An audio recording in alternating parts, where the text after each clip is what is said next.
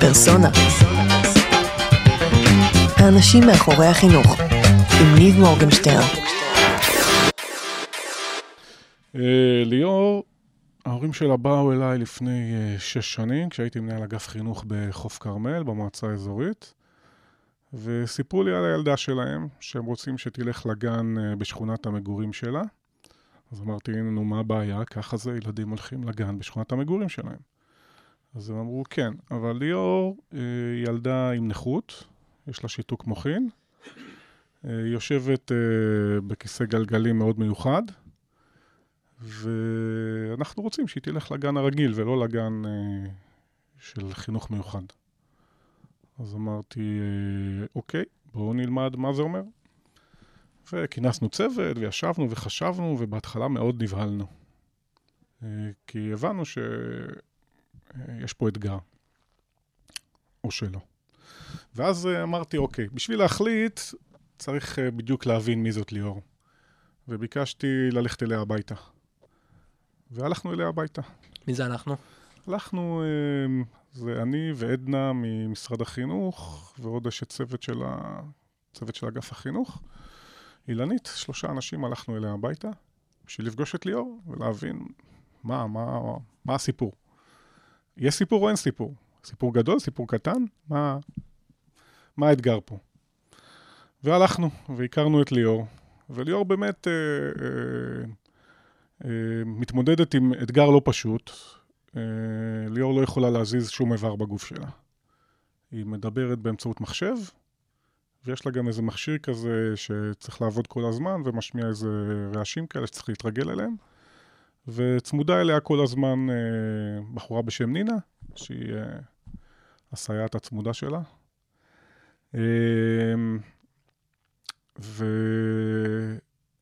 אחרי ביקור מאוד קצר בבית והתרשמות מליאור, החוויה של המפגש שלה, אתה, זה לא נתפס לראות איך כריזמה זה משהו שהוא לא תלוי בכלום. הילדה לא מסוגלת להזיז כלום, אבל יש לה כריזמה מדהימה. היא פשוט שובה אותך מזה שאתה נמצא איתה כמה דקות. די. וכשיצאתי מהבית אמרתי, אין מצב שהיא לא הולכת לאן שהיא רוצה ללכת. אין מצב. אבל כמה היא הייתה? היא הייתה בת ארבע. וואו. אתה בת ארבע? ארבע עם כריזמה? ארבע עם כריזמה. ליאור היום בת 11 לפי דעתי. אה, היא עולה לכיתה ה', וגם כל תחנה הייתה עוד אתגר כאילו, אבל אחרי שעברנו את האתגר הראשון, מה היה הפחד? הפחד היה מה, מה תהיה תגובת ההורים ותגובת הילדים, ו, והמכשיר, וה, וה, והשוני. ולאט לאט הבנתי שהפחד הזה הוא בעיקר שלנו. הוא בעיקר אצלנו. קודם כל אצלנו, מקבלי ההחלטות. וכשקיבלנו ביחד החלטה שאנחנו הולכים על זה, אז כבר שום דבר לא יכול היה לעצור את זה. והגננת התגייסה מיד, והצוות התגייס מיד, וההורים... לא, לא, היה, לא היה בכלל שאלה. זאת אומרת, זה זרם לגמרי. מדהים. וזה גם הצליח לגמרי. ואחר כך באה סוגיית בית הספר, לאיזה בית ספר היא הולכת. ושוב נפגשנו. ושוב, כבר, כבר יותר קל, כי mm-hmm. עברת את המחסום הראשון. כן, הצלחת פעם אחת. כן, הליאור, הליאור הזאת, הילדה המדהימה הזאת, היא לימדה אותי, היא לימדה אותי המון. היא לימדה אותי אה, לא לפחד. לא לפחד משוני. לא לפחד ממה יגידו. ללכת עם, ה, עם האינטואיציה, חזק מאוד, וללכת עם, ה, עם האמונה שמגיע, מגיע לכל ילד להיות שווה. אם הוא חושב שזה מה שהוא רוצה וההורים שלו חושבים שזה מה שמתאים לו, המערכת צריכה להילחם בשביל שזה מה שיקרה, ובדרך כלל זה הרבה יותר פשוט ממה שחושבים. אנחנו צריכים לעבור את המחסום של הפחד ושל החששות, ובפועל זה הרבה יותר פשוט. השלב הבא של הבית ספר גם היה מאתגר ומעניין, כי בתי הספר בחוף כרמל אה, אה, יחסית כיתות גדולות, עם די הרבה ילדים, ואז אה, ההורים חשבו שהיא צריכה להיות בבית ספר עם פחות ילדים. Okay. אוקיי. והאופציה היחידה שהייתה בסביבה זה בית ספר דתי. אוקיי. Okay. והם בחרו ללכת לבית ספר הדתי. וואלה. וואלה. ליאור לומדת כבר חמש שנים בבית ספר דתי, בניר mm-hmm. עציון, mm-hmm. שקיבל אותה בצורה מדהימה, מדהימה, כל הכבוד לכם, ניר עציון. ו... וזו חוויה, זו חוויה מדהימה, היא הפכה הילד- איך אמרתי לך? כריזמה? מהמם. הילדה הזאת הפכה את כולנו לאנשים יותר טובים. ו... והיא, לא. ו... והיא לימדה אותנו עוד שיעור, אותי לפחות, היא לימדה עוד שיעור. היא לא מוותרת על כלום. היא לא מוותרת על כלום. אין דבר? אין דבר שהיא היא... תגיד שבגלל המגבלה שלה היא לא מסוגלת לעשות. היא רוצה לעשות הכל, היא סקרנית בצורה מטורפת. היא רוצה להבין הכל, היא רוצה להיות בכל מקום, היא תלך לכל טיול, היא לא תוותר על שום דבר. מדהים. תגיד, מה הייתה האינטואיציה הראשונה שלך, שההורים באו ואמרו את זה? מה הייתה האינטואיציה הראשונה? אה, האינטואיציה הראשונה הייתה אה, קצת, אה, קצת לחץ, קצת, אוקיי. אה, קצת... אני חושב שבאופן ישיר אתה, אתה חושב על התגובה הראשונה, האינסטינקטיבית, זה מה יגידו ואיך ניקח אחריות על דבר כזה, ואם יקרה נכון. משהו. אבל... כשאתה אומר מה יגידו, ממי הכי היית מוטרד? תכלס, כ- כאיש חינוך, אה, מהילדים. מה מהתגובה- הילדים יגידו? מהתגובה של הילדים אוקיי. האחרים. אם הילדים יקבלו אותה. כן. אבל זה השיעור שהכי מהר למדנו, מהמם. שהילדים מקבלים. הבעיה לא אצל הילדים, להפך. הילדים מקבלים אה, את השונות בצורה הכי, הכי טובה שיכולה להיות. הבעיה היא בדרך כלל אצל המבוגרים. כי לנו- אבל במקרה הזה גם אצל ההורים לא הייתה בעיה. מדהים. כי לנו כבר יש סיפור בראש, לילדים עוד אין. כן. היה היה פה בדיוק לא מזמן אה, מישהו בשם גיל פכט, מהמם. שלו יש, אה, שהוא מוביל איזשהו מיזם של איזו עמותה שנקראת משחקים לעתיד, והם אה, בנו בובות פרסונה, שלכל בובה יש סיפור. אז אחת זה נור והיא ערבייה ואוהבת מדע, ואחת זה שחר שהיא אה, אה, אתיופית והיא אוהבת, אה, והיא רוצה להיות וטרינרית, ונועם שהוא דתי, וכל בובה יש לה סיפור משלה, שזה שש-שבע בובות כאלה, ממש עם סיפור מלא ומערכי שיעור. מתוך המקום שילדים קטנים לא יודעים, לא יודעים, אתה יודע, עדיין מה הסיפור, כאילו מה הסיפור, נקרא לזה, מה הנרטיב שעל פיו הם צריכים, זהו, שאני אני אוהב להגיד גם משפט כזה, כן, שילד בן שלוש מ... לא יודע, מתל אביב, לא יודע שהוא לא אמור לאהוב אה, ילד בן שלוש מקלנסווה, וילד בן שלוש מקלנסווה לא יודע שהוא לא אמור לאהוב ילד בן שלוש מ, אה, מהשערים, ואתה יודע, כאילו, ואותו דבר הפוך, אני סתם בכוונה משתמש בנרטיבים הקלים, אבל הם לא יודעים את זה, זה סיפור שאנחנו לאט לאט ומספרים להם. ודווקא פה, כאילו, זה נורא מעניין פתאום לראות את זה, איך זה גם בפועל, אני מניח שהילדים, אוקיי, אחרי כמה זמן, זה היה obvious בשבילם שככה זה, וזה לא משהו מוזר. כן, אני חושב שגם, אה. קודם כל, ליאור התברכה בזוג הורים מדהים. ואני חושב שהם, אה, זה שהם התעקשו כבר בגן, זה היה הרבה יותר קל. זה פתח את כל אה, השערים זה, הלאה. זה פתח את כל השערים. חשוב. טוב, דני, מה קורה? מעולה. אז איתי פה דני גילדין, ואני ניב מורגנשטיין, ואתם מאזינים לעוד פרק של פרסונה.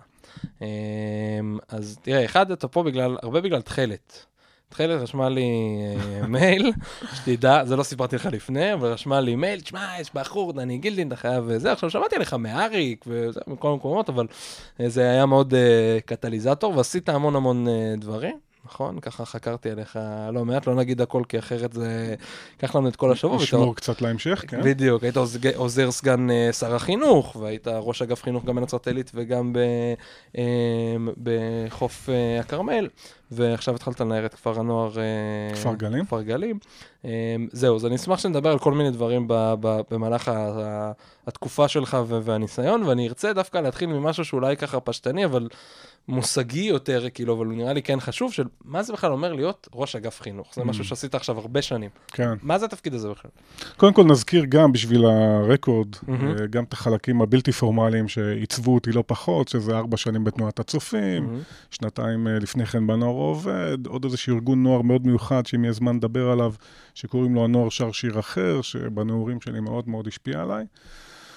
אה, אז, אז הרבה דברים מעניינים. אה, מנהל אגף חינוך. מנהל אגף חינוך זה תפקיד מדהים. אוקיי. תפקיד מדהים, כל מי שעוסק בחינוך ובאמת מעניין אותו אה, לעבור את כל האתגרים הניהוליים, הממליץ בחום, ממליץ בחום על התפקיד הזה.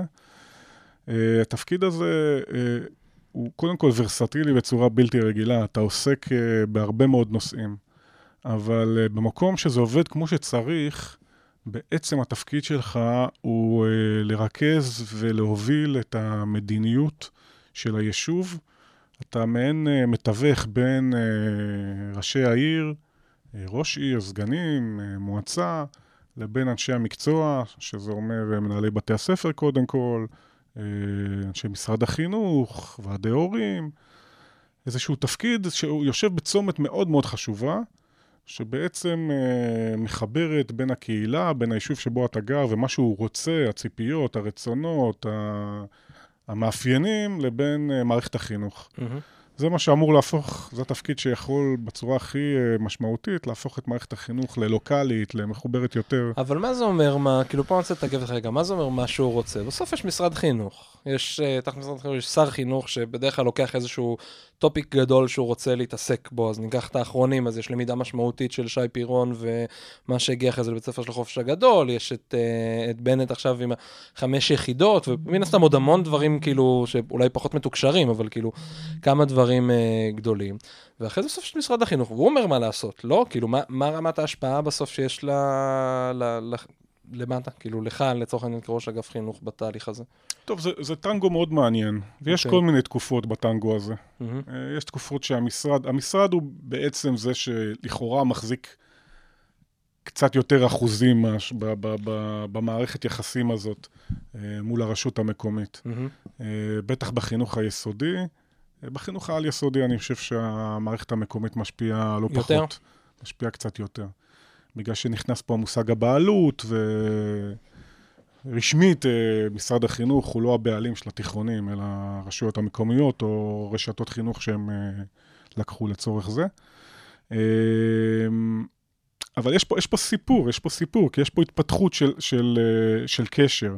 עם השנים, הרשויות המקומיות, משרד החינוך יותר מאפשר להם מהמם. לבוא לידי ביטוי, והרשויות המקומיות מבינות שזה המקום הכי משמעותי שלהם. אנחנו עכשיו עומדים לפני בחירות, עוד חודשיים בחירות לרשויות כן. המקומיות. תמצא לי אה, מועמד אחד שלא מדבר 50% מהזמן שלו על חינוך, לגמרי. נכון? לפחות 50%. כולם מבינים שזה השירות הכי חשוב שאתה יודע לתת ברשות מקומית, וזה מה שהתושבים מצפים ממך. נכון שהתושבים מתבלבלים לפעמים וחושבים שבאמת ראש רשות יכול לעשות הכל, כל מה שבא לו, זה ממש לא ככה. משרד החינוך בהחלט הוא גורם משפיע מאוד uh, משמעותי, אבל כשיש ראש רשות שיש לו, קודם כל שלוקח על עצמו את תיק החינוך, שזה דבר שאני ממליץ, כל המועמדים שומעים, בבקשה, בבקשה, בבקשה, קחו לכם את התיקים, אוקיי. אל תחלקו אותם למישהו אחר. בטח שלא בהתחלה. אה, כי אני חושב ש, שבאמת יש פה את המערכת הכי חשובה שראש רשות ושרשות יכולה להוביל, ורשות באמצעות שני האנשים האלה, מנהל ראש רשות ומנהל אה, אגף חינוך, יכולים בהחלט להתוות טביעת אצבע מאוד משמעותית במערכת חינוך, ורואים את זה. אנשים לא עיוורים, אנשים רואים מהמם. שיש שוני בין, בין מערכות חינוך בין יישובים. ברשויות. השוני הזה לא צומח סתם. כן. זה נובע כשיש מדיניות, כש, כשיש uh, הקצאת משאבים, כשיש, uh, כשיש קו למה לעשות עם המשאבים האלה. משאבים זה לא מספיק. מהמם. מה אתה רוצה לעשות עם המשאבים האלה? מה אני מאמין שלך? לאן אתה מוביל? האם אתה מסוגל גם uh, להתוות דרך שיש בה לפעמים uh, מקום להגיד לא? לא כל דבר שהתושבים רוצים צריך להגיד אמן. מהמם. צריך לקיים פה דיאלוג וללכת לכיוונים שהם נכונים, שהם מייצגים את, את uh, צורכי הרוב, כי בסוף גם המשאבים תמיד מוגבלים. ברור, אין לאסוף. אז בוא, בוא ניקח דוגמה רגע קונקרטית, ובוא נצלול כן. רגע לבית ספר משעולים. כן, תשאלים. בדיוק, כי אריק היה פה בפרק, לדעתי פרק מספר 2 כן. של, אה, של פרסונה, ודיבר על הבית ספר שכבר רץ ועובד, אז מה, איך זה נראה מה, מהעיניים שלך? קודם כל, אה, זה אחת מהעשיות הכי מדהימות שהייתי שותף להן בכל... אה, כמה ספרת? יש לי כבר איזה 25 שנים רקורד בחינוך. אז זה אחד הפרקים שאני יותר גאה בהם. אה, הזדמנות מטורפת, ש- שהיה בה שילוב של חיבור בין כמה דברים. גם כמובן הלחץ שכולם מכירים אותו, של קבוצות הורים, להקים בית ספר שהוא... אה, אחר, שונה. אחר, אה, ברוח דמוקרטית, אה, זה מושג שאנחנו פיתחנו עם הזמן, אבל אה, משהו, אה, בית ספר דמוקרטי כזה, אה, שלא היה בחוף כרמל אז. אה, והזדמנות אה, שהאזור גדל ואפשר להקים בית ספר חדש. אה, והתחושה שלי, אחרי כל השנים האלה, זה היה כבר אה, בשליש האחרון שלי בחוף כרמל, זאת אומרת, זה היה כבר שהיית, למעשה כיהנת כראש אגף, כבר איזה עשר שנים. משהו משהו כזה, כזה. משהו שמונה כזה, שנים בנצרת כן, עילית כן. ועוד כמה שנים בחוף כרמל, זאת כן, כבר... כן. וזה משהו שביעבע. כן. זה משהו שביעבע. חיכיתי לרגע. חיכיתי לרגע הזה, לא לבד, היו איתי כמה שותפים מדהימים. זה היה חיבור, זה היה חיבור, זה היה באמת רגע של, אתה יודע, יש, יש רגע, של יש הזדמנויות. רגע שמאפשר, שמשרד החינוך היה ברגע של אה, סופה של חדשנות, מהמם. שמנהלת מחוז, רחל מתוקי, זיכרונה לברכה, מחוז חיפה, קיבלה את, ה, את ההחלטה והלכה איתנו באומץ. מפקחת הדס, אמיצה בצורה בלתי רגילה. סגן ראש מועצה חדש, אה, אורן, ש, שרצה מאוד אה, ללכת למהלך כזה. תגיד, אבל מי, אתה זוכר מי, מי היה, ה, ה, לא יודע איך לקרוא לזה אפילו, מי נווט ראשון?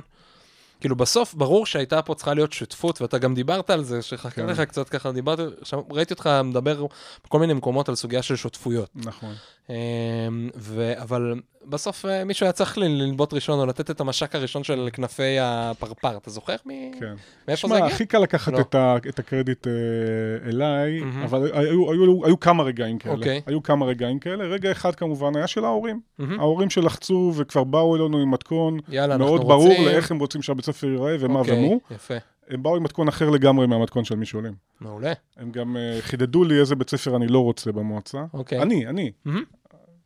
יש כן, יכול להיות שהיה ראש אגף אחר היה יש פה אפילו סוג נכון? של קונפליקט, כן. כן. ההורים באו עם איזשהו בית ספר שהוא, מה שאני קורא בית ספר הורים. שהוא בית ספר קטן כזה, בוטיק, לאיזה כן. 100-120 ילדים, אה, ברוח הקבוצת הורים שמקימה אותו, כבר הביאו את המנהל הקמה, כבר, כבר, כבר סגרו את כבר הכל. סגור, רק תן לנו. בניין ותעזוב. אותנו בשקט. אה, אני מאוד, אחד הדברים מהבישול הזה של העשר שנים, שהתבשל. לאט לאט על אש קטנה, אני מאוד מאמין בחינוך הציבורי בישראל. אני מאמין שהחינוך הציבורי בישראל זאת התקווה הכי גדולה שלנו, שאסור לנו לתת לה להיפגע. מהמם. כל כך הרבה דברים נוגסים בה בשנים האחרונות, בהרבה שנים האחרונות, לאט לאט נוגסים בה. כן. שלנו כ- כראשי מערכת החינוך בישראל, אם זה משרד החינוך ואם זה מנהלי אגפים ואם זה ראשי רשויות, יש לנו את החובה לשמור על מערכת החינוך הציבורית. ולהוכיח לכולם שזה טעות לחשוב שמערכת חינוך ציבורית לא יכולה להיות הכי טובה שאפשר. ולתת fight לכל מערכת פרטית או לכל קומבינציה וקומבינה אחרת. אז עם התפיסה הזו בראש ועם הלחץ של ההורים, מה עשית? או מה עשיתם? ואז אורן ואני נסענו לאיזה סבב התייעצויות כאלה. אורן זה ראש המועצה. ונסענו לסגן ראש המועצה. סגן ראש המועצה? נסענו לסמינר הקיבוצים, הלכנו להתייעץ עם אייל רם, שהיום הוא סמנכ"ל במשרד החינוך, ובדרך החוצה מהשיחה איתו בחניון, נולד בית ספר משעולים. אוקיי. שם, בדרך לאוטו, נפלה לשתינו התובנה מה צריך לקרות ואיך זה צריך לקרות. אז הוא היה במנדל, לא? לא? אה, אייל? כן. או או אריק? לא, אריק היה במנדל. אריק היה ו- במנדל, הדס, אה, להדס המפקחת, אה, הזכות הגדולה שהביאה לנו אותו. אוקיי. אז התחלנו, ב, התחלנו בהרפתקה, מהמם. התחלנו עם משרד החינוך, קיבלנו את, את ההסכמה. באמת, אה, מנהלת המחוז אה, אז אה, קיבלה החלטה יוצאת דופן. לא חשבתי שהיא תלך איתנו להרפתקה כזאת. ומה בפרקטיקה? איך עושים את זה? איך מקימים בית ספר חדש ופה בפרקטיקה? פה בעצם, פה בעצם קרה משהו מאוד מיוחד. מהמם. כי בחיבור בין, השות... אמרת שותפות, בחיבור בשותפות הזאת בין משרד החינוך לבין הרשות לבין המכון לחינוך דמוקרטי, הצלחנו לייצר שנת זהב. מה זה אומר? שאם המשרד יבין את מהמם. הכוח שיש לשנה כזאת וי- ויטמיע אותה כבנייה של כל בית ספר חדש במדינת ישראל, הוא בעצם מוציא לדרך מוסדות שכבר ה-DNA שלהם בנוי. וכשיש זמן לפתח DNA, ואז אתה יוצר מוצ... מוסד חינוכי מעולה. מה זה שנת זהב? השנת הזהב הזאת אפשרה להעסיק את, אה, את אריק שנה שלמה כמנהל הקמה בחצי משרה. הוא היה, אמרת, חצי שנה, הוא היה עדיין במנדל, אז חצי מהמם. משרה העסקנו אותו. כשנה של חיפוש דרך, שנה של בניית אבני הדרך של הבית ספר שיקום, מנהל בית ספר בלי בית ספר. ובאמצע השנה גם אפשרנו לו לקחת ארבעה אנשי צוות ראשונים מהמם. ליום בשבוע. זאת שנת הזהב. בשנה הזאת ישבנו יחד איתו פעם בשבועיים שלושה בוועדת היגוי, והוא כל פעם בא לנו עם אינפוטים חדשים ועם תכנים חדשים, ועזרנו לו לעבד ולכוון ו... ולעצב את הדבר הזה, ואז כשהוא גייס את הצוות הראשוני, הוא גם ליווה את זה בכתיבת ספר, כי אריק הוא איש כותב, מי שמכיר אותו, מרתק. ונולד אה, לכל התהליך הזה גם ספר, סיפור של מקום. ו... ובעצם הייתה, היה להם את הזמן, היה להם את הזמן לחשוב מה הם זאת אומרת, רוצים היה לו- לעשות. היה לו שנה, אז איך זה קורה בדרך כלל? זאת אומרת, בטח פיקחת על הקמת בתי ספר חדשים. בדרך כלל זה לא, זה, זה קורה בצורה, בצורה שהיא לא הגיונית, היא לא הגיונית. הבן אוקיי. אדם, אתה, הרשות בונה את הבניין, אוקיי, ו...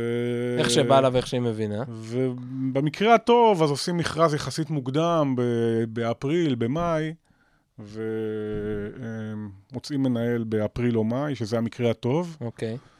אה, שמה הוא עושה, אבל מאפריל נגיד, מצאת מנהל, מינית את, את דני. יש לו, את ה, יש לו את החודשיים כאילו להקמה, אבל הוא כל כך עוסוק ב, ב, ב, משהו. בבסיס, שאין לו באמת זמן, אה, והוא גם עושה משהו הוא עושה משהו. במקביל, הוא בדרך כלל לא מנהל כבר איפשהו, כן, או שהוא לך- מורה, או שהוא אין לך בדרך כלל את מורה. המזל הזה שהוא לא בן אדם שמכהן בתפקיד. כן, אז תכלס הוא יכול להתחיל לעבוד ממש רק אה, בקיץ, וזה כבר, כבר לא באמת מאפשר לו לעשות אה, תהליך הקמה כמו שצריך. אז אם זה בית ספר צומח, זה מהמם. מצב יותר טוב, כי בית ספר צומח הוא נורא קטן, אז בכל זאת יש למנהל את הזמן. אבל הרבה מהבתי ספר הצומחים האלה צומחים מאוד מהר. ואז אה, שוב, פספסנו את ההזדמנות הזאת. תגיד לי איזשהו... אה, אם אתה זוכר, רוצה לשתף איזה קושי שהיה בתהליך הזה, איזה אתגר בתהליך של ההקמה של משעולים.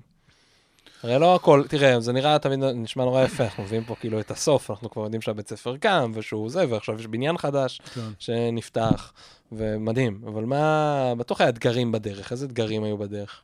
זה... תראה, גם היום יש אתגרים, אבל האתגרים שבדרך, אה, אני חושב, אה, זה באמת ה- ה- לצלוח את העוד ישיבה ועוד ישיבה שאנחנו יושבים ביחד, ואריק בלא מעט פעמים חוטף מאיתנו. כי... למה? כמו מה? כי הוא צריך ללכת על, על, ה, על הקו הדק הזה, שבין uh, בית ספר שבאמת מביא משהו אחר, לבין בית ספר ש, שלוקח על עצמו את אותם יעדים של בית ספר ציבורי במדינת ישראל, כולל מהמם. הישגים, כולל uh, uh, עמידה ב, ב, בדרישות של חוזר מנכ"ל, מערכת וכולי וכולי וכולי. Uh, ו, ופעם זה לא מצא חן בעיני המועצה, מה שהוא הביא, ופעם אחרת זה לא מצא חן בעיני משרד החינוך, ו, והוא צריך לג'נגל, לאזן בין זה. הוא צריך לג'נגל בתוך הדבר הזה, מקבל מאיתנו הרבה רוח גבית, אבל מצד שני גם הרבה אה, משימות ו... ולפעמים אי הסכמות. תגיד, אבל, ולמה לא... אבל אני חושב שזה מה שחישל גם אותו וגם את, ה, את האני מאמין של הבית ספר הזה למקום שהוא נמצא בו היום. שהוא באמת יצר את האיזון בין, ה... נקרא לזה המאהבים הפרטיים שלו, ובין צורכי המערכת או ההתוויה של המערכת. כן. אוקיי, ותגיד, למה אבל לא עושים את זה בכל מקום? אה, שאלה מצוינת. נגיד היום אה, בדיעבד, כשהיית נגיד בנצרת עילית היית שמונה שנים. כן. כמה בתי ספר חדשים? באותה אה, תקופה? זהו, שבנצרת עילית לצערי לא יצא לי לא. לפתוח בית ספר חדש. אוקיי, אבל אם נגיד מחר בבוקר היית הולך להיות עוד פעם ראש אגף, כן. ועכשיו צריך להקים בית ספר חדש באיזשהו יישוב, היית עושה את אותו תהליך? אני כבר חד משמעית, כן. אוקיי. אני היום, אם הייתי ממשיך להיות מנהל אגף חינוך, לא הייתי מקים בית ספר בדרך אחרת. ולמה לא זה- עושים את זה בכל מקום? כי צריך פה משאבים, מהמם. צריך פה לייצר אה, אה, הזדמנות אה, מאוד מיוחדת, שעולה לא מעט כסף. מה? אה, במקרה הזה, הזמן מנהל הזה והזמן מורים עולה כסף. אתה צריך כאילו שנה זמן מנהל, ועוד חצי שנה זמן אה, צוות מוביל נקרא לזה. נכון. אוקיי. אמ, וזה לא, זה לא, זה לא מוטמע. במקרה הזה היה לנו הרבה מזל שגם אה, קיבלנו תמיכה מקרן שגייס המכון לחינוך דמוקרטי. ושוב, כל הדברים התחברו נכון, הבית ספר הזה כנראה היה צריך להיוולד והיה צריך להיוולד כמו שהוא נולד, כי כל היקום מתכוונן אליו. אה, צריך שמישהו יבין שככה היום צריכים להקים בתי ספר. זה לא, אני חייב להגיד לך שזה לא נשמע לי כמו המון כסף, כאילו. לא שעוד פעם זה? קל שזה לא יוצא מהכיס שלי, אבל כאילו, זמן מנהל במשך שנה, ועוד זמן כאילו של ארבעה אנשים במשך חצי שנה, אתה יודע, זה כסף, אני לא מזלזל בזה חלילה, אבל כאילו, זה לא נשמע כמו משהו... אני מסכים איתך. טירוף, לא הפלת אותי, כאילו... אני, אני מסכים איתך. ביחס ל... בשכר הנוכחי ביחס. לעלות תועלת, לחשיבות של אה, באמת אה, בנייה של בית ספר איכותי ו- וההבנה שהשקענו כל כך הרבה כסף במבנה וב- ובתהליך, ולתת זמן לתהליך הזה להיבנות כמו שצריך, אז זו באמת השקעה שהיא בטלה ב-60, אבל עוד אין את ההבנה הזאת. לצערי זה עוד לא שקע. אה, אני, אני מקווה מאוד שזה יקרה. אני חושב שהיום צריכה להשתרש התובנה במשרד החינוך, ש... וגם ברשויות המקומיות. במי זה תלוי יותר, ש- ברשות המקומית או במשרד? אה, בסוף, בסוף, בסוף, אני חושב שאם רשות מקומית מאוד תתעקש ומאוד תרצה, זה יקרה. אוקיי. אז uh, הקולגות שלי לשעבר, מנהלי מחלקות החינוך וראשי הרשויות, כן, זה תלוי בכם. זאת אומרת, זה מה שנקרא, כל מי ש, ש, ש, ששומע והוא במקרה ראש אגף או ראש מחלקה, ואתם הולכים להקים בית ספר, אז שנת הזהב, תתחילו משם, ו... ומשם נתקדם. כן. אמ, תגיד, שאלה, אם בא לך לדבר על זה, לא דיברנו על זה לפני, אבל אחד הדברים שראיתי שעניינו אותי מאוד היה המיזם של בשביל החוף, של למידה חוץ-כיתתית. רוצה לדבר על זה קצת? לספר מה זה? ואז נדבר קצת על מה שאתה עושה היום. כן. יאללה, אז מה זה? תראה, אה, קודם כל, בוא, נזכיר קצת גם את נצרת עילית, כי אתה הולך יאללה, לסוף, ואני נכון. גאה, גאה בשני הפרקים האלה. אה, לא התחלתי מה- מהקורות חיים האישיים שלי, אבל אני יליד נצרת עילית, ואני אוקיי. גאה בזה, אוהב את העיר הזאת אהבת נפש, אני אמנם לא חי בה היום, אבל אני מרגיש שעשיתי בה את השליחות שלי בשמונה שנים של ניהול אגף חינוך. אה, כבר בתפקיד שלי בנצרת עילית, אני אה, הבנתי ששוב, שאלת מה התפקיד של מנהל אגף חינוך, אחד התפקידים זה בזמנים שלנו לייצר איזשהו מיתוג, איזושהי גאוות יחידה, איזושהי מצוינות וייחודיות שיש למערכת החינוך הספציפית שאתה עובד בה. אז בנצרת עילית הלכתי, שוב, בגלל שזיהיתי הזדמנות. היו הרבה משאבים והרבה שותפים דווקא בכיוון של אה, העולם הדיגיטלי, של אה, מחשוב ושל אה, שילוב מחשבים בכיתות, והלכנו שם יחד עם חברת סיסקו על מהלך של אה, כיתות חכמות, שאז אה, היה בתחילת הדרך. איזה שנה זה בערך? אה, אנחנו מדברים על אה, 2003, 2004, אוקיי. כן. ממש תחילת הדרך של ה... ממש תחילת. הדרך, אה, והלכנו חזק מאוד על אה, עיר דיגיטלית. אה, אתה מבין שאתה מדבר על זה 2003-2004, הסמארטפון קיים מ-2007. כן. סתם. להכניס את זה לסמארטפון הנוכחי, לא מדהים, BlackBerry וזה, כן? כן, סטיב כן. ג'ובס עמד ביוני 2007 והשיק את האייפון, כאילו. כן. אוקיי? סתם לפרופורציה. עכשיו שאתה אומר את זה... של vision, כן? כאילו... אה, והלכנו שם על מהלך באמת שיצר אה, תחושת אה, ערך ותחושת מצוינות בקרב המורים ובקרב המנהלים, ו- ואיזשהו מינוף ומיתוג לעיר שבזמנו הייתה במצב אה, לא כל כך טוב באווירה הציבורית שלה. היום לשמחתי נצרת עילית קצת אה, משנה כיוון עם מנ- מנהיגות חדשה. אה, ו- ובאמת, מערכת החינוך היא אחת החוזקות המדהימות של העיר הזאת, אבל היה חשוב לאסוף את זה ולתת לזה איזה רוח גבית, והעניין הדיגיטלי נתן לנו את האפקט הזה. וכשהגעתי לחוף כרמל, הבנתי שאני לא יכול לעשות העתק הדבק, אני לא יכול להגיד אה, חוף כרמל, מועצה דיגיטלית, כן. כי זה לא הסיפור של המקום הזה. מהמם. ולקח לי איזה כמה חודשים אה, לרחרח את המקום, ובעיקר... אז אה, שמת לב מה אמרת אבל. זאת אומרת, לא באת מהמקום, ה... נקרא לזה הפוליטי, של אני לא יכול לעשות זה כי כבר עשיתי את זה ואני צריך לעשות משהו חדש, כי צריך לעשות חדש כי ככה, אלא באת מהמקום של אני הולך לברר קודם כל מה הסיפור פה. כן. וזה חוזר אצלך, אותו דבר, גם עם הסיפור שהתחלנו איתו. ליאור, נכון? שליאור, באו לך ההורים, והיה לך נורא קל לחתוך uh, מהמשרד. אני לא, אתה יודע, ניסיתי לרחח ממך זה, אבל זה ברור לי שהיה לך נורא קל לשבת במשרד ולהגיד להם, תראו, זה נורא נחמד, אבל לא, או אני אחשוב על זה, ואז להגיד את הלא, או להגיד את הכן, ולא יודע לראות מה יקרה, אבל לא, אתה הלכת לבדוק מה הסיפור. אז פה זה, אתה- זה חוזר אצלך כמוטיב חוזר, כאילו של, אתה הולך רגע לבדוק מה הסיפור, ואז משם אנחנו מתקדמים. אתה מבין מה אני... תודה, כן, כן, תודה על הרפלקציה הזאת. ב- ב- בעניין של חוף כרמל, אני גם יישמתי את ה... עוד משהו מאוד חשוב שלמדתי בנצרת עילית, זה עד כמה חשוב הקשר של מנהל אגף חינוך עם מנהלי בתי הספר שלו, ועד כמה חשוב אה, בתוך אה, רשות מקומית שמנהל אגף חינוך ייצר מעגל חזק של מנהלים. שגם מקבלים רוח גבית וגם אה, נבנים כקבוצה, שבאמת נותנים לה חלק בהובלה של המערכת. איך עושים את זה? קודם כל בונים קבוצה, אני באתי מהחינוך הבלתי פורמלי. Okay. אני אוקיי. מאמין בקבוצות ככוח אה, להובלת תהליכים של אנשים בצורה מאוד מאוד משמעותית, ובעיניי התפקיד הכי חשוב של מנהל אגף חינוך זה להיות מנהיג שהכיתה שלו היא כיתת המנהלים, אה, ולא להתנשא מעליהם, אבל הם לא תלמידים שלי. מהמם. הם הקולגות שלי, הם השותפים שלי, ובאמת למצב אותם לא כאיזה חבורת אה, עושי דברה של המועצה, אלא באמת מובילי דרך ומנהיגים של מערכת החינוך ביישוב.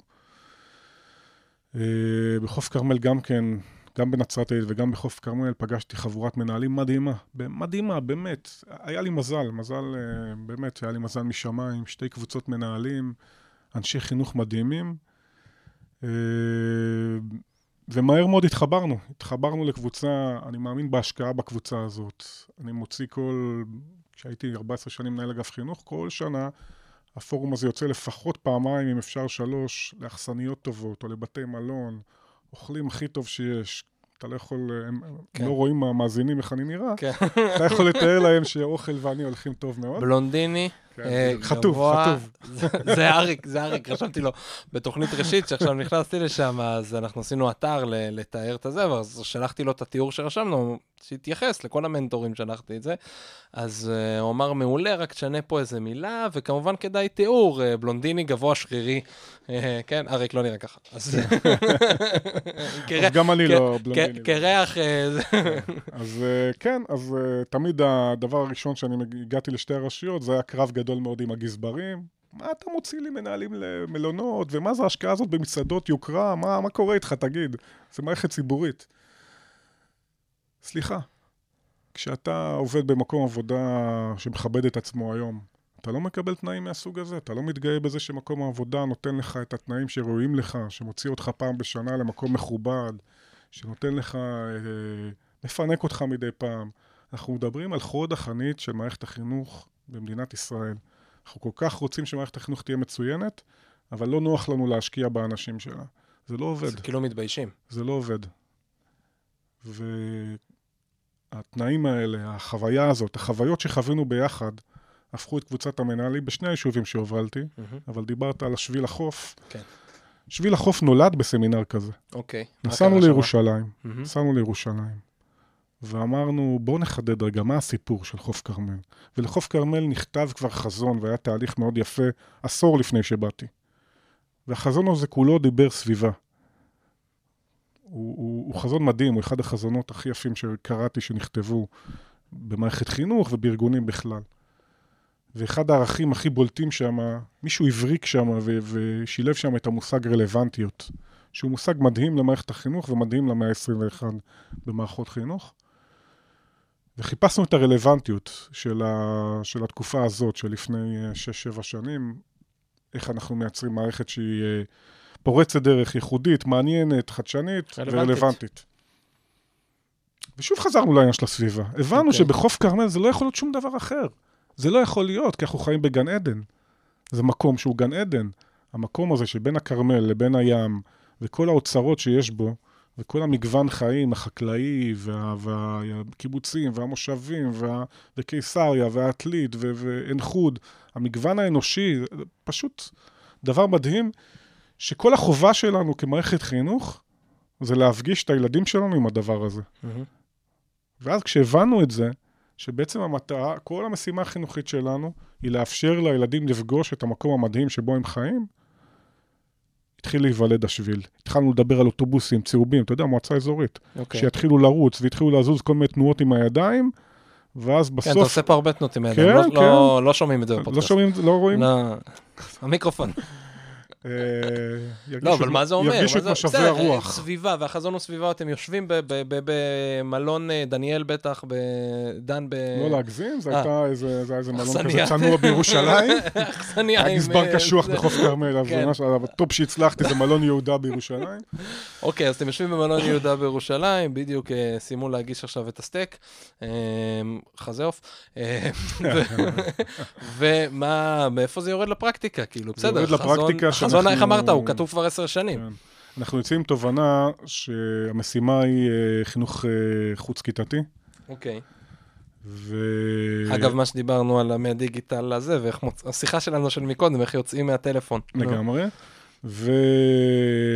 והסיפור הוא תוכנית חינוכית שתשב על, על שביל פיזי בחוף כרמל, אוקיי, שהשם שלו התפתח לאט לאט בשביל חוף הכרמל, אוקיי.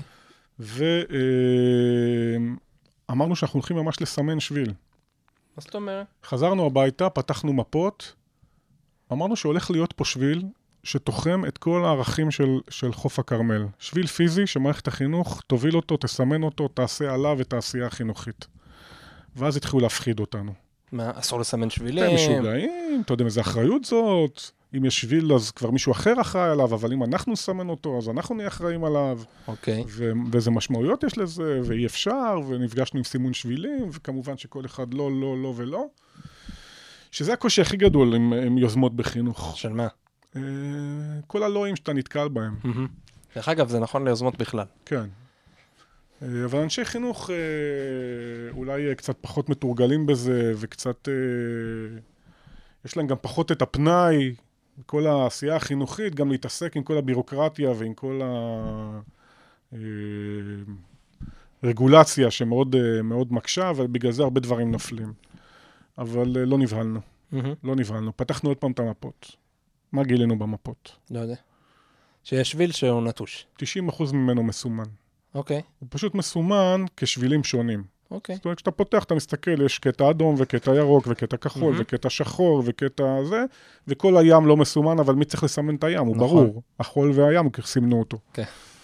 סוכת המציל כן, כן. וגזלן עם הארטיק ארטיק. אז גילינו שיש שביל והוא בעצם אה, כבר 90% מסומן. מעולה. כל מה שנשאר זה כמו שעשו לייצר לו במקומות מפה אחרים, גם לייצר לו מפה וגם לייצר לו איזה סימון משני. אוקיי, ואז חשבנו על טביעת הרגל, שיש לה כל מיני משמעויות, גם טביעת רגל אקולוגית, לוגית.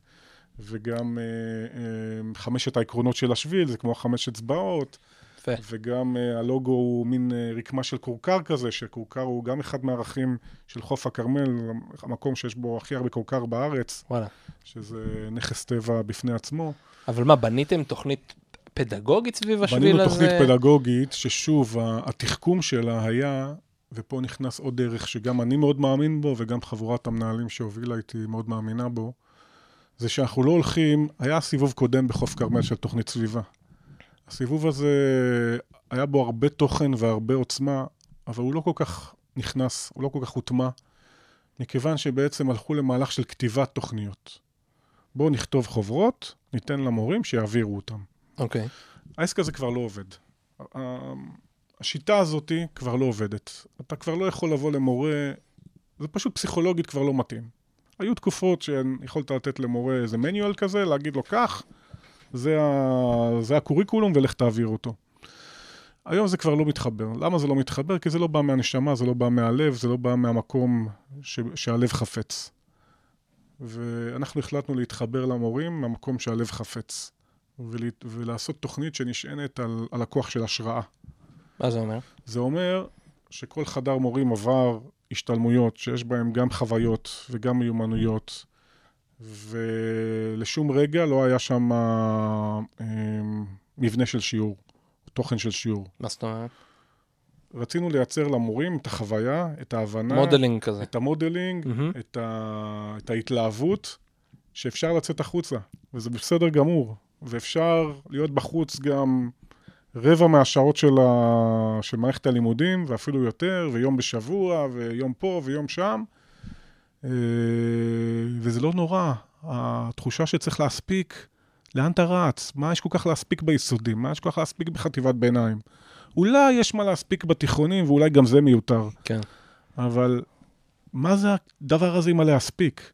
בואו קצת ניכנס באמת, לתת לילדים חוויה שתלך איתם לכל החיים. לחבר אותם באמת למשהו משמעותי, לחשוף אותם לדברים שהם... אה, כמה ילד יכול, כמה אנחנו יכולים לשבת לשמוע מבוגרים מדברים? כמה ילד יכול לשבת מבוג... לשמוע מבוגר מדבר? נכון. ולמה אנחנו רוצים שהוא יישב וישמע מבוגר מדבר כל היום במקום כל כך מדהים, שיש לו כל כך הרבה מה לספר לו, כמו חוף כרמל? אני מאמין שזה כל מקום בארץ, כן. אבל חוף כרמל באמת יש לו המון מה להציע. מה שנקרא, למען מי, למען מה, למען החומר הזה. כן, אה, אז... מה- אה, מה שאמרתי לך, שהיה פה מישהו שעשה שיר, זה אסף שנהב, שעושה פואטרי סלאם. אז אה, ככה מתחיל, ככה זה התחיל. למען מי, למען מה, למען החומר הזה. ככה זה ה... האם יש חומר, ככה הוא אומר, האם יש חומר כזה שצריך להספיק אותו? מי קבע שיש חומר כזה ש... אז לדעתי ממש לא. ממש אין חומר כזה. אה, ו...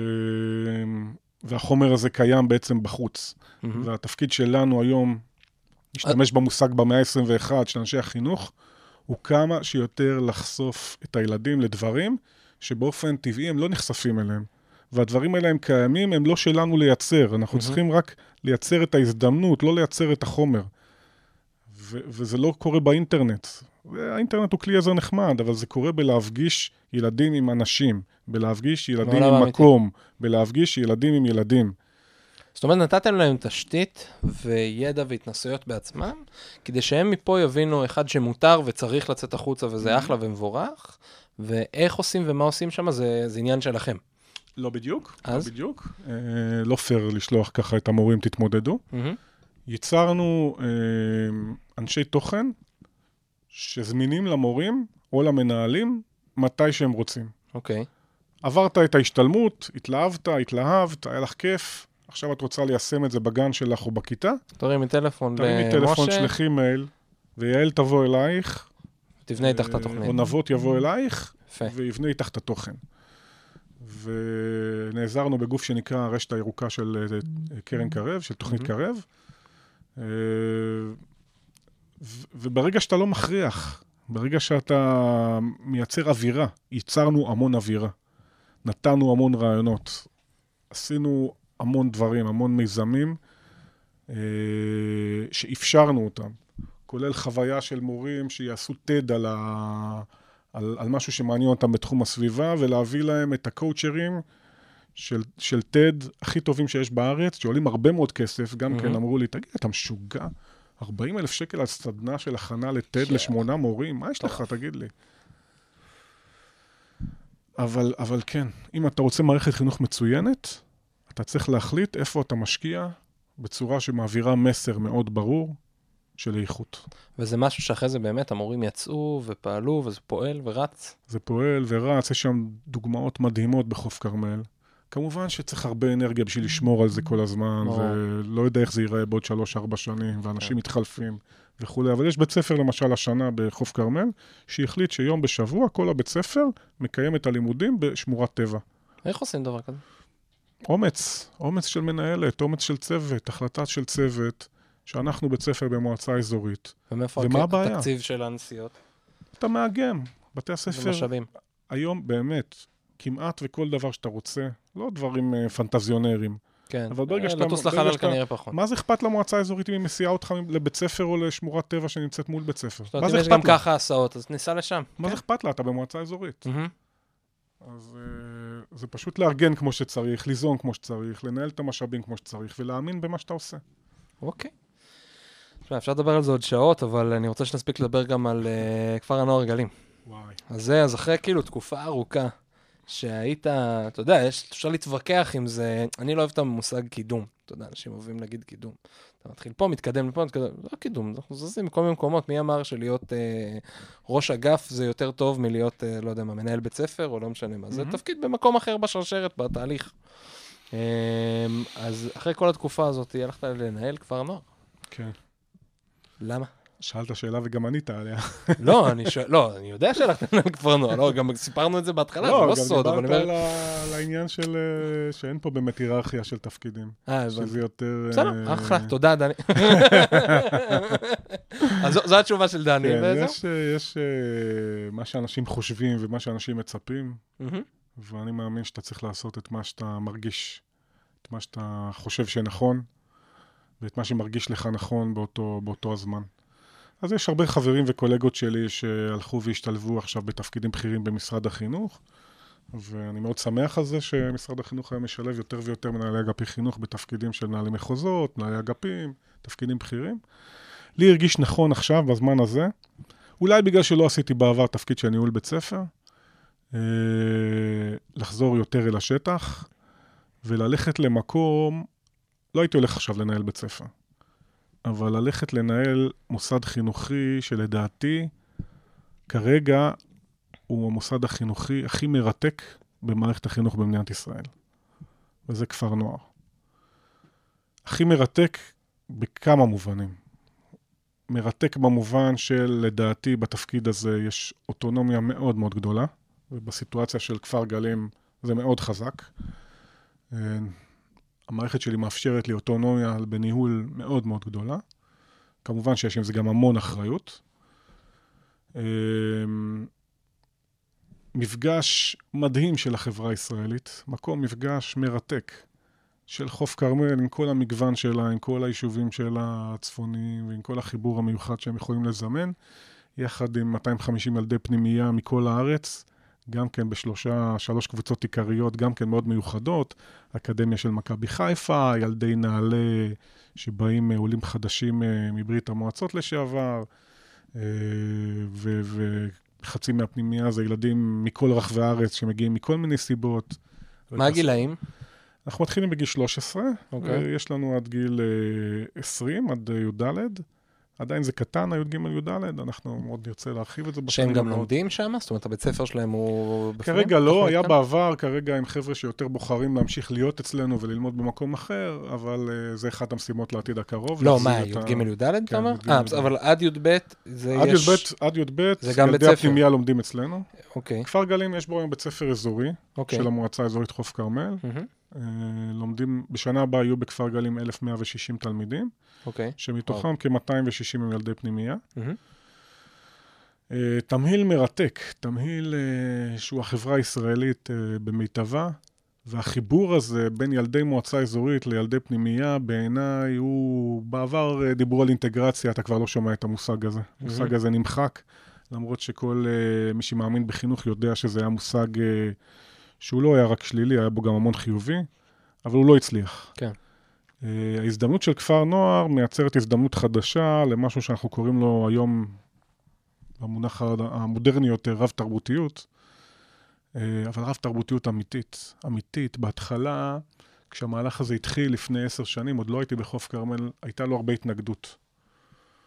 תושבי המועצה לא הבינו למה, למה הילדים שלהם צריכים ללכת ללמוד בתוך כפר נוער עם ילדי פנימייה. לאט לאט, אה, וזה היה כואב. זה, היה, זה היו רגעים כואבים, לכולם. כי המתח היה ברור, וה, והחששות היו ברורים, והיה שם הרבה, מצד אחד דעות קדומות, אבל מצד שני אולי גם איזשהו בסיס של, אה, של דאגות שאולי היה בהם משהו. אה, אבל המזל של כפר גלים, ששוב, שותפות, אנחנו מדברים על שותפות, ואני לא מדבר על תקופה שהייתי שם, אני מדבר על תקופה עוד לפני שהגעתי לשם, למועצה בכלל. המזל של כפר גלים שהיו בו את אנשי החינוך הנכונים, והייתה בו את ההובלה הנכונה, שהבינה שמהמשבר אפשר לייצר הזדמנות.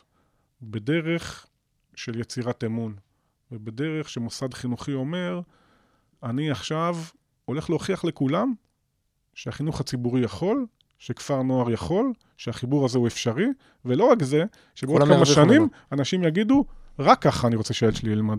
מהחיבור עם הפנימייה, מה, מהכפר נוער הזה, הילד שלי רק מרוויח. אבל איך עושים את זה? כאילו, כאמירה זה statement זה נפלא, אבל איך עושים את זה בפועל? עובדים מאוד קשה. עובדים מאוד קשה, מבינים שבסוף הסיפור הוא הפרט, הסיפור הוא הילד. שום הורה לא יוציא את הילד שלו מכפר גלים אם הילד שלו יגיד לו, טוב לי, מהמם. אני קם לבית ספר מאושר, נכון. אני רוצה להיות פה. בבית ספר הזה רואים אותי. בבית ספר הזה שומעים אותי. נותנים לי ללמוד את מה שאני רוצה ומקשיבים לצרכים שלי. ברגע שאתה בונה את היסודות האלה, ברגע שאתה מאמין בזה ומיישם את זה ומבין מה זה אומר, מה זה אומר? זה אומר להטמיע בחירה. כפר גלים הטמיע בחירה במערכת בצורה מאוד חדשנית בזמנו. היום... איך? הנושא של, של מרחבי בחירה, של לקחת שעתיים בשבוע, היום כבר יגידו לי, מה, אני עושה את זה, אני עושה, וזה היה לפני. עשר שנים. כן. לקחת שעתיים במערכת ולהגיד, אני לא מכתיב לילד מה ללמוד, אני פותח לו פה עכשיו 12 אפשרויות, שהילד יבחר, פעמיים בשנה הוא בוחר, כל סמסטר אני מחליף. אוקיי. אז לא ואז הוא צריך בא והוא ללמוד רק לומד את משהו. המקצועות כמו הקונבנציונליים. מה? וה... נגיד מה היה שם בבחירה הזאת? יש שם כל מיני דברים, זה יכול להיות מלנצל את הפלטפורמה של חקלאות, אוקיי. של חממה ורפת וכלבייה וווטרינר וכל מה שכפר נוער יכול לזמן, דרך אה, דברים מיוחדים כמו אה, juggling, קרקס, אה, debate.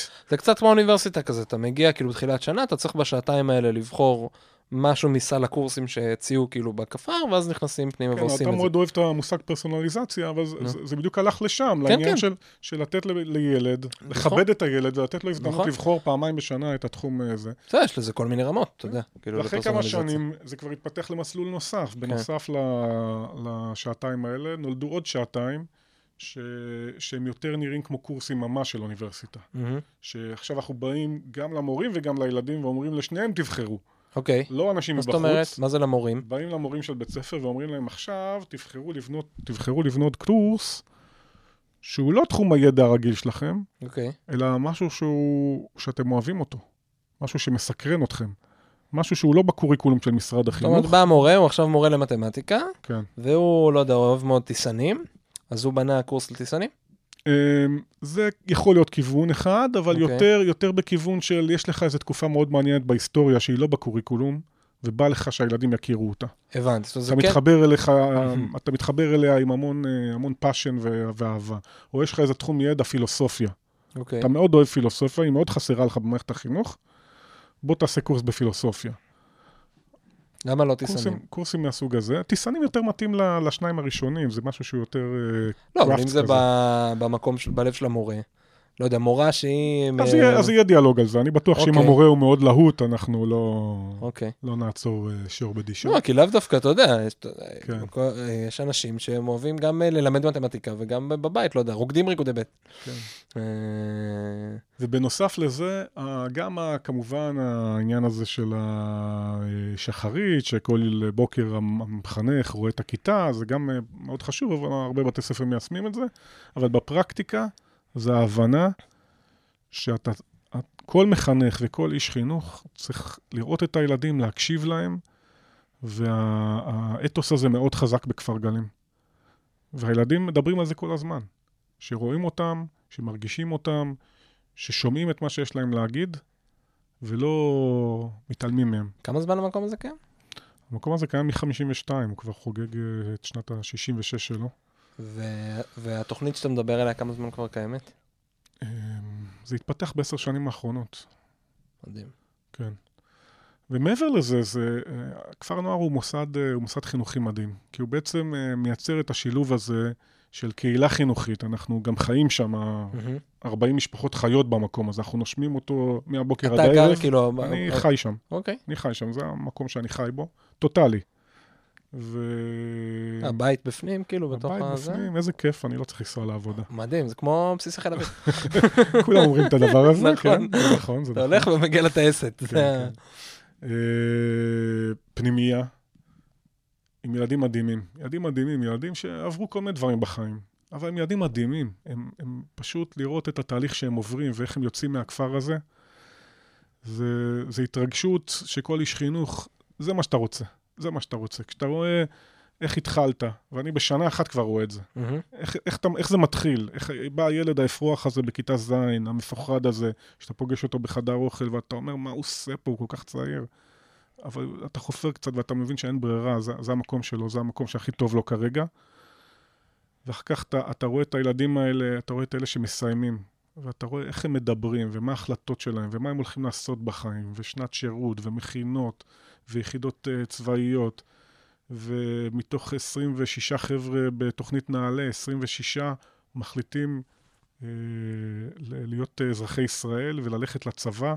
מה זה תוכנית נעל"ה? תוכנית נעל"ה זה החבר'ה שבאים אה, מברית המועצות לשעבר. אוקיי. הם באים לארץ לארבע שנים אצלנו, ו... ואחרי זה מחליטים אם הם רוצים... ובארבע שנים האלה הם לא תושבי ישראל, הם צריכים אוקיי. אה, אחרי ארבע שנים להחליט. אתה רוצה להתאזרח ולקבל אה, תעודת זהות, ואתה רוצה ללכת לצבא, זה שתי נקודות החלטה שהם צריכים לקבל. אה, מדהים. ו-26 מתוך 26 החליטו שהם רוצים להישאר בישראל. וזו תחושת אה, התעלות. מה אתה רוצה כאיש חינוך? בדרך כלל בחינוך אתה לא רואה את הפירות של מה שאתה עושה. כן. כפר נוער מאפשר לך לראות את הפירות של מה שאתה עושה.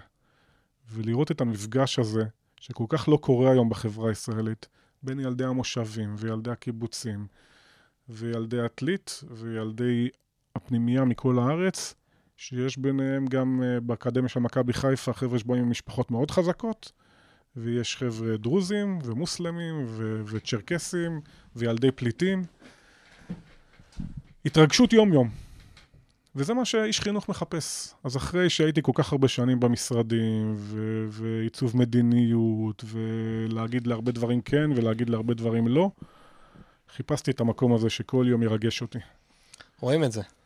אתה, כאילו, אתה בכלל בן אדם שיש בו אנרגיה על העשייה שלו, מה שאתה מדבר עליו, אבל פה רואים את זה גם בתנועות גוף, מה שנקרא, כן. של הזה. דני, מדהים. הגענו לשאלה האחרונה. יש לי שאלה שאני שואל תמיד את כולם. אוקיי. אה, והשאלה היא כזו, אם לא היו לך מגבלות של זמן ותקציב, היה מגיע אליך מחר בבוקר, אה, ראש אגף החינוך של, אה, של המועצה, ראש אגף הנוכחי או נוכחית, ואומרים לך, אין לך מגבלה של זמן לך תקציב, רוצים שתבנה לנו בית ספר חדש, איזה בית ספר שאתה רוצה, לאיזו אוכלוסייה שאתה רוצה, מה היית, מה היית עושה? אה, קודם כל, אני, אני חושב שאני נמצא במקום הזה. אוקיי. לכאורה יש לי מגבלות של תקציב, אה, אבל יש לי אה, בכפר גלים משאבים מדהימים, גם של אנשים וגם של מקום וגם של... ואני בדרך לשם, זאת אומרת, התקלת אותי במקום שהוא לא תיאורטי. אוקיי. אני בנקודת הזמן שאני צריך להחליט, יחד עם השותפים שלי והוועד מנהל שלי, מה באמת החלום הבא, לאן כפר גלים יצמח. אוקיי. יש לי כמה כיווני מחשבה. אמ, דיברנו קודם בשיחה המקדימה שלנו על לאן בכלל אה, החינוך הולך בעולם ו- ומה מה צריך לזמן, אה, אה, מה מערכת החינוך צריכה לזמן לילדים ול- ולתת להם, לחבר'ה הצעירים, בשביל באמת לתת להם סיכויי הצלחה יותר טובים בעולם של מחר. אני חושב שזה צריך להיות איזשהו סוג של, אה, של מערכת חינוך שמבינה שחינוך לא מסתיים בגיל 18. ושחינוך, איך, אה, לאריק יש איזו אמירה מאוד נחמדה, שחינוך אה, לא בא עם תאריך ייצור. וזה לא, זה נכון מלמטה, מהמם. זה נכון שגם גם אריק מתכוון לזה שילד בכיתה א' יכול ללמוד גם ילד בכיתה ג', זה תלוי בסקרנות שלהם, בהתפתחות שלהם. ב... ואני חושב שצריך עכשיו להתחיל להסתכל על זה מלמעלה. כלומר, חינוך, מקום של חינוך צריך להיות מקום שאנשים יכולים לבוא אליו מבחירה וללמוד מתי שהם רוצים. די חוויתי את זה בפינלנד, הייתי בביקור בפינלנד, אוקיי. אה, אתה רואה שם ילדים, ש... צעירים, לא ילדים, שחוזרים למערכת החינוך שוב עד גיל 26. המערכת אומרת? מאפשרת להם עד אוקיי. גיל 26 לחזור לבית ספר שהוא בעצם בית ספר תיכון. אוקיי. ולקחת ו- מה, קורסים ולקחת בספרות, קורסים, לא יודע, בזה? להגיד, אה, כן. מה שלמדתי אה, בגיל 18, הבנתי שזה לא בשבילי, כן. ועכשיו אני חוזר, ואני צריך עוד אה, תקופה של למידה, זה יכול להיות, אני לא אוקיי. יודע כמה זמן. זה מהמם. יכול להיות חצי שנה, זה יכול להיות שנה, וזה יכול להיות שלוש שנים. ורק אז אני אהיה בשל להמשיך ל- למקום אחר.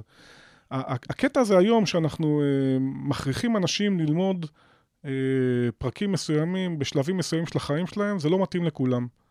בכלל, כל הסיפור הזה של החינוך, אי אפשר לייצר אותו בפס ייצור. החינוך, מערכת החינוך המודרנית נולדה כנראה בתקופת המהפכה התעשייתית, והיא מאוד חיכתה את, ה, את המתודה הזאת של פסי ייצור. כן. זה לא עובד, זה לא הולך, זה לא מתאים יותר. אז צריך לנתק את הפסי ייצור, לאפשר יותר בחירה. יכול להיות שילד אה, צריך לבוא לבית ספר בכיתה י' שלוש, שלושה ימים בשבוע. מהמם. יכול להיות שהוא לא צריך לבוא חמישה ימים. מי אמר? הוא לא, צריך- לא צריך לבוא שישה ימים. כל הזמן בוכים על כיתות גדולות. אולי בתיכון לא צריך כיתות גדולות. מהמם. אולי לא צריך לחייב אותם לבוא כל הזמן. אם יש איזשהו אה, אה, מינימום ואיזשהו דיאלוג, ואתה רואה שהילד לומד ומתפתח, וזה מה שחשוב. בואו נייצר למבוגרים את הזמן לראות כל ילד ואת התהליך התפתחות שלו. בואו נשחרר אותם ואת הילדים מהחובה לשבת כל היום ולהקשיב למבוגרים מדברים. אלא גם לעשות.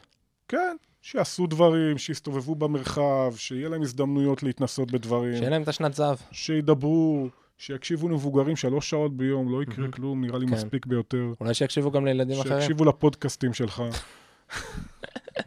אז מה, אז אנחנו עוד, אה, עוד שנה רואים את כפר גנים אה, בית ספר עד גיל 26? אני לא יודע אם עוד שנה, אבל אנחנו בדרך לשם, אנחנו בדרך להשתולל. כפר גלים, לדעתי, צריך להיות הדיסני וולד של מערכת החינוך. וואלה. טוב, אה, המרחב מייקרים כבר זה. מרחב המייקרים בעשייה. ויש לנו עוד כמה רעיונות יפים בדרך, ואנחנו מתרגשים. אנחנו בכלל. מתרגשים, כי ניב, עוד עשרה ימים מתחילה שנת לימודים, לגמרי.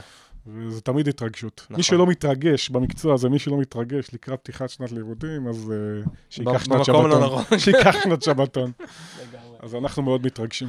יפה. דני, תודה רבה. היה מרתק, תודה ממש. רבה לך. תודה שהזמנת. אותי. בכיף, בכיף גדול. אז זהו, חבר'ה, תודה רבה גם לכם. ניב מורגן, אני הייתי ניב מורגנשטיין, זה, הקטע, אמרתי לך, זה בלי עריכה, אין מה לעשות, זה מה שיש. אז אני הייתי ניב, אתם הקשבתם לפרסונה, אני רוצה בזאת אותי גם להגיד תודה אה, ענקית לסיוון עמית פרנקו, שבזמן האחרון אה, עוזרת לי אה, בפודקאסט, וגם דיברה איתך, נכון, ועוזרת לי אה, אה, להביא פה אנשים אה, נפלאים. אה, זהו, אם יש לכם שאלות, מענות, דברים שאתם רוצים להגיד, תרגישו חופשי. דרך או פרסונה co.il או ד- למייל שלי ניב את פרסונה.co.il תודה רבה ונשתמע בפרקה יאללה ביי